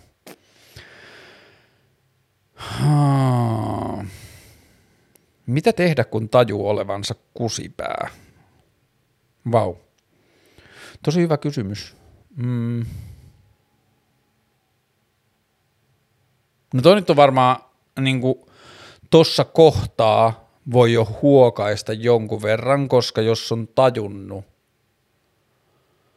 jotain sellaista niin kuin toimintamalleja tai, tai käytöstapoja itsestään, joita ei ole ehkä huomannut tai tajunnut aikaisemmin, niin toihan on jo silleen niin kuin lottovoitto, että tajuu sen, että haa, että mä taidan olla muille ihmisille kusipää. Seuraava kysymys on tietenkin yrittää selvittää sitä, että miksi mä oon kusipää. Öö, yleisin vastaushan siihen, että miksi ihminen on kusipää, on se, että sitä ihmistä sattuu ja sillä ihmisellä on paha olla itsensä kanssa ja se purkaa sitä muihin ihmisiin tai että se hakee muiden ihmisten kärsimyksestä tai muiden ihmisten loukkaamisesta itselleen jonkinlaista niin kuin parempaa tunnetta tai polkemalla muita yl- pyrkii ylentämään itseään tai jotain muuta tällaista, niin niiden taustaltahan löytyy sitten luultavasti joku itsetuntoasia tai sen kaltainen. Funnily enough, täällä oli toinen kysymys, itsetunto ja sen parantaminen, eli ehkä näitä voidaan käsitellä vähän niin kuin samassa. Mutta mitä tehdä, kun tajuu olevansa kusipää on varmaan miljoona kysymystä, johon mä sanoisin ensimmäisenä, että menet terapiaan, mutta tämä on niinku sellainen yleisvastaus elämään yleensä, että ihmisten kannattaa mennä terapiaan ja ihmisten kannattaa käydä terapiassa. Mun pitää muuten nyt aloittaa uudelleen. Mä huomaan, että on joitakin asioita, joista mä haluaisin keskustella ammattilaisen kanssa. Mä en ole vähän aikaa käynyt, niin mun pitää alkaa kor- korvan taakse mental note, mun pitää alkaa etsimään itselleni terapeutti. Mutta joo, se on ehkä se ensimmäinen, että jos tajuaa olevansa kusipää, niin pyrkii menevänsä terapiaan ja puhuu vaan, puhumaan siitä niin kuin suoraan ja selkeästi, että musta tuntuu, että mä oon tällainen. sitten tiedostaa ja tunnistaa niitä paikkoja itsessä, joista se kusipäinen käytös kumpuaa, minkälaisia piirteitä tai asioita itsessään sillä yrittää peittää, millaisia yrittää parantaa, millaisia yrittää peitota – millaisia yrittää välttää ja niin edelleen. Mikä on se syy, onko pohjalla jotain vihaa tai katkeruutta, jotain muita ihmisiä tai maailmaa kohtaa, joka purkautuu kusipäänä olemisena, miten muuten sen vihan ja katkeruuden voi purkaa kuin olemalla kusipää muille ihmisille, mitä muita keinoja on ja niin edelleen. Sitten oli se toinen kysymys, itsetunto ja sen parantaminen, niin tämä nyt ehkä vähän liittyy tuohon samaan, mutta itse tunnon parantamisessa mä ajattelen kyllä, että se ensimmäinen vaihe on tajuta se, että ei voi verrata muihin ihmisiin, että se itsetunto ei voi olla niin kuin skapa, joka perustuu muiden ihmisten vertailuun, että mun itsetunto paranee sitten, kun mä tajuan, että mä pärjään muiden joukossa jotenkin tälleen tai näin hyvin, niin se on haitallinen ja tuhoisa ajatuskela siksi, että koska ihminen on niin ainutlaatuinen niin kuin olento,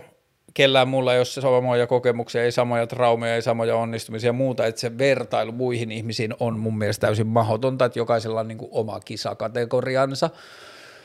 Ja sitten semmoinen lause, joka mulla on ollut jostain teinistä, myöhäisteinistä asti tosi tärkeänä mukana koko ajan on se stop comparing your insights with other people's outsides, koska ainoa ihminen, kenen sisäistä maailmaa me ymmärretään, on me itse. Kaikilta muilta me nähdään vain niiden ulkopuolinen maailma. Niin meidän on helppo ymmärtää, että niin kuin loogisesti, että asioiden sisäpuolta ei voi verrata muiden asioiden ulkopuoliin. Ja sitten kun me, tämä on tämä meidän niin kuin datahäiriö, että meillä ei ole mistään muusta tietoa kuin meidän sisäisestä maailmasta ja muiden ulkoisesta maailmasta, niin ne ei vaan ole vertailukohtia. Niin tämä on niin kuin se lähtökohta mun mielestä se itsetunnon parantamiseen, että että sä lähdet rakentamaan sitä itsetunnon ajatusta siitä, että mistä mä itse tykkään itsessäni, ei siitä, miten mä vertaan tätä muihin ihmisiin tai miten mä vertaudun muihin ihmisiin tai miten mä pärjään vertailussa muihin ihmisiin, vaan että mistä piirteistä mä pidän itsessäni,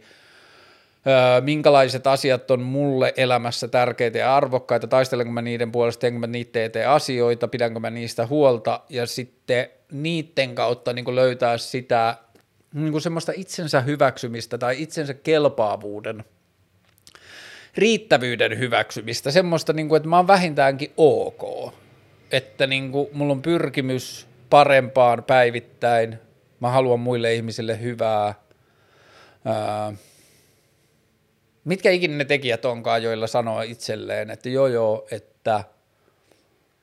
tälle mun hassulle pienelle elämälle se, mitä mä olen nyt, on täysin riittävää ja sitten mulla on niinku kasvusuuntia, joihin mä voin kasvaa. Ja armollisuus, armollisuus, armollisuus, se, että se mitä me ollaan ei ole pelkästään meidän tulos, että siihen liittyy kasvattaminen ja siihen liittyy muut ihmiset ja sosiaaliset tilanteet ja onnistumiset ja epäonnistumiset ja muuta, että meidän itsetunto ei ole niin joku asia, joka on täysin meidän käsissä, että se on niin tulos ja lopputuleva kokemuksista, joita meillä on ollut elämän aikana – niin se armollisuus siitä, että et ymmärtää sen, että vaikka mulla olisi paskafiili sittestäni, niin, niin siinä ei ole kyse pelkästään niin kuin musta, vaan mä oon ottanut kannat, kannettavakseni asioita maailmasta, jotka ei ole pelkästään, niin kuin, ne ei ole joko mun aikaansaannoksia tai ne ei liity suoraan, bla, bla, bla. monimutkainen asia. Mutta armollisuus noihin molempiin asioihin, sekä siihen, että kun tajuu olevansa kusipää, että itsetunto ja sen parantamiseen, niin armollisuus on se tärkein. Ja tietenkin tuossa kusipääasiassa on niin tärkeää, yrittää löytää mahdollisimman nopeasti se niin katkaisija, josta sen saa kytkettyä pois päältä, että ihan sama mitä mä nyt teen, mutta että ainakaan mä en nyt satuta kusipäisyydelläni muita ihmisiä, että niin kuin, vähän niin kuin turvaa muita ihmisiä omalta toiminnaltaan, niin se on tosi tärkeää.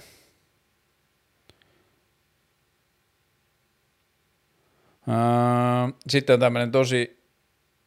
free flow-kysymys. Pelkään yksittäisten sanojen ääneen sanomista vierailla kielillä,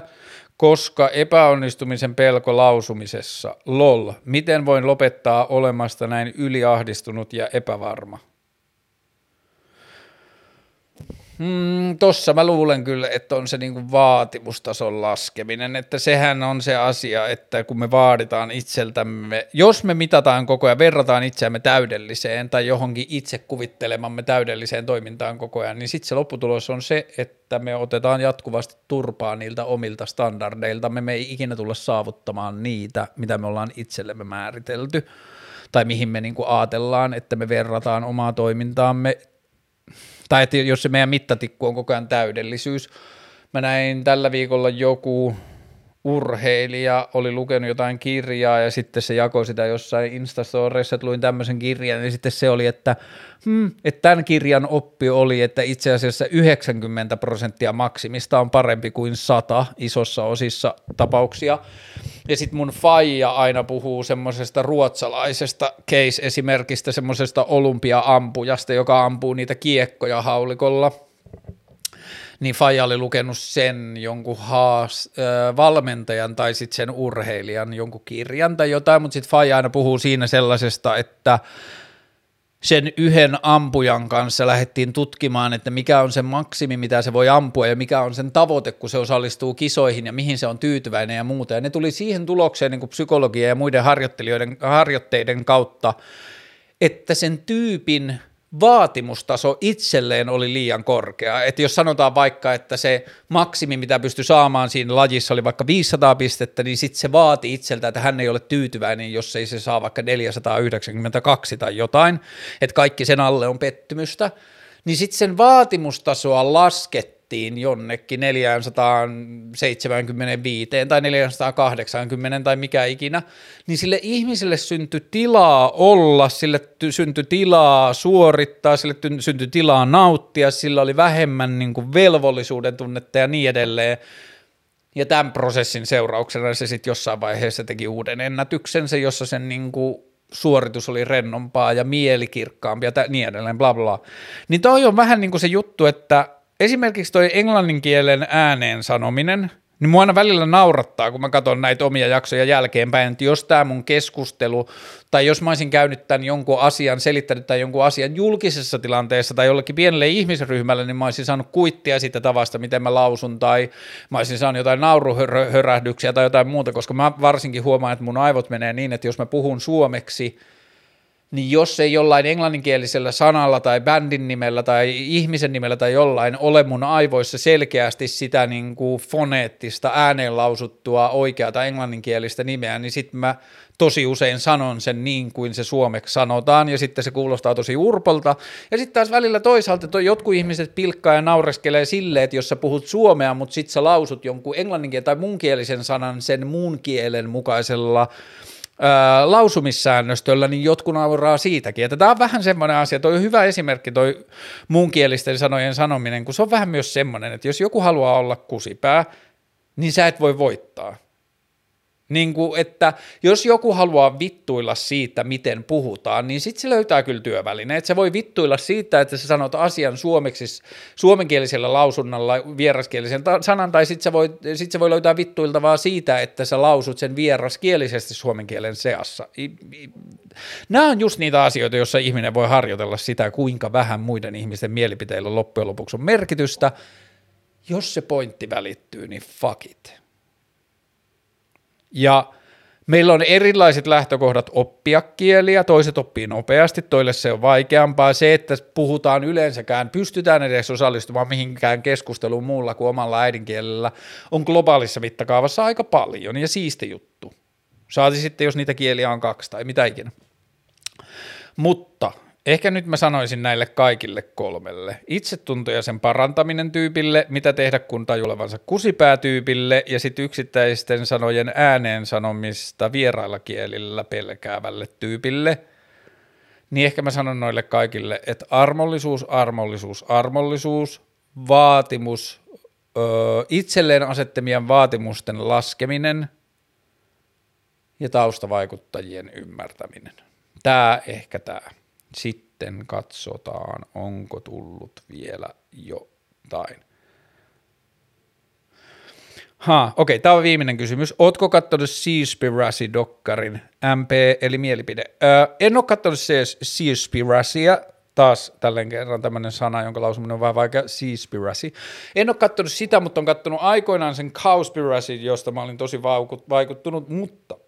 tähän Seaspiracyin liittyen. Mä suunnilleen tiedän, mitä se käsittelee. Mä suunnilleen tiedän niitä isoja ilmiöitä ja asioita liittyen kalastuskulttuuriin, joita mainitaan. Mutta mä törmäsin vähän aikaa sitten, mä en muista mikä se oli, mutta se oli iso kansainvälinen ympäristötoimija ja tällainen niin kuin ympäristön monimuotoisuuden vaalija ja ympäristön ja ilmastonmuutoksen vastainen taistelija ja niin edelleen, iso organisaatio, niin ne oli tehnyt postauksen liittyen Seaspiracyin, että hei, Tämä Seaspiracy nostaa monia tärkeitä pointteja. Se esittää monia ongelmia liittyen kalastuskulttuuriin ja ammattikalastukseen ja kalastusteollisuuteen, mutta mutta seuraavat väitteet elokuvassa ovat joko mustavalkoisesti esitettyjä ja sitä kautta valheellisia tai muuten vaan valheellisia. Ja koska tämä iso asia, jota tämä dokumentti käsittelee, joka liittyy kalastuskulttuuriin ja teolliseen kalastukseen ja markkinatalouteen ja niin edelleen, on tärkeä, niin meidän, eli tämän ympäristöjärjestön mielestä on tärkeää, että se tehdään oikein argumentein eikä valheellisin, koska silloin vastustajat saavat niin kuin tietyllä tavalla –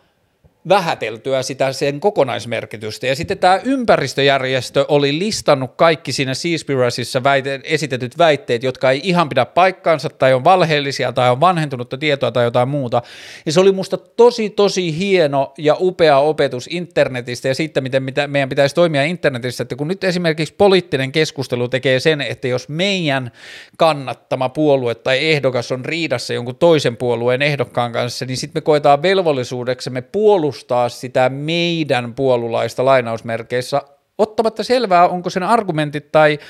muut asiat oikein. Niin tähän Seaspiracyn, kun Seaspiracyn ongelma, ja nyt mä puhun Seaspiracylta pienellä s pienellä alkukirjaimella, tällaisten dokkareiden ongelma on se, että kun niiden vaatimus on olla shokeraava – ja totuushan saattaa olla usein, että se on shokeraava, mutta se on shokeraava niille, jotka ymmär- osaavat ää, perehtyä siihen ja oikein pysähtyvät sen ääreen ja miettivät sen isoja vaikutuksia ja niin edelleen, mutta kun tuommoinen Seaspiracy-dokkari, joka kilpailee sitten Netflix-huomiosta jonkun Avengersin kanssa, bum, bam, bam, bam, bam, sen pitää olla kourin tuntuva ja sen pitää olla sokeraava ja muuta, niin sitten siinä on riski, että asioita yksinkertaistetaan, että niistä tulee graafisempia tai en mä tiedä. Joskus esitetään suoranaisia valheita ja se ei ole sen ison kuvan kannalta hyödyllistä, koska sitten NS-vastustajat tai vaikka ne, jotka haluaa puolustaa sitä rajatonta kalastusta, niin sitten ne puuttuu ainoastaan niihin virheisiin ja niin edelleen. Mutta tota, Seaspiracy Dokkari MP, hankala sanoa, kun en ole kattonut, mutta sanon kaksi asiaa. Joo, mä uskon, että teollinen kalastus on lähtenyt käsistä, niin kuin monet muutkin teollisuuden alat, siksi, että kun meillä on niin yksi silmäinen tämä niin kuin taloudellisen menestyksen vaatimus, niin sitten me päädytään tekemään asioita tyhmästi eikä kestävästi, niin se on niin kuin asia yksi liittyen siihen Seaspiracyin, mutta sitten on laajempi. Kun käydään kriittistä keskustelua asiasta, käydään se rehellisesti, ettei kusta omiin muroihin. Tässä varmaan kaikki, ja nyt mä alan tutkimaan editointiohjelmalla, kuinka hyvin nämä kuvat saadaan tähän tiedostoon, ja se, joka kuuntelee tätä jälkeenpäin, niin, tai se, kun tämä tiedosto on sitten internetissä, niin sittenhän te tiedätte jo, että onnistuiko se vai ei. Mutta en tiedä, onko tälle viikolle enää, mutta viimeistään ensi viikolle jo hankitaanpas joku vieras, ja juoksin 55 kilometriä metsässä, olen itseeni, en ole ehkä ylpeä itsestäni, koska mm, se ei ole niin sellainen asia, mutta mä oon tyytyväinen itseeni, että mä tein jotain sellaista, jota mä ensin ajattelin, että mä en ehkä pysty näin lyhyessä ajassa, mutta mä pystyin siihen. Hyvä. Valokuvaus kivaa, kesäsi ihan, ihan, ihan superkivaa, pyöräily kivaa, lenkkeily vähissä vaatteissa kivaa, kotikiva, maailma kiva, elämä kiva, kaikki hyvä. Kiitos te. Ää, palataan ja ei olla kuusipäitä. Moi.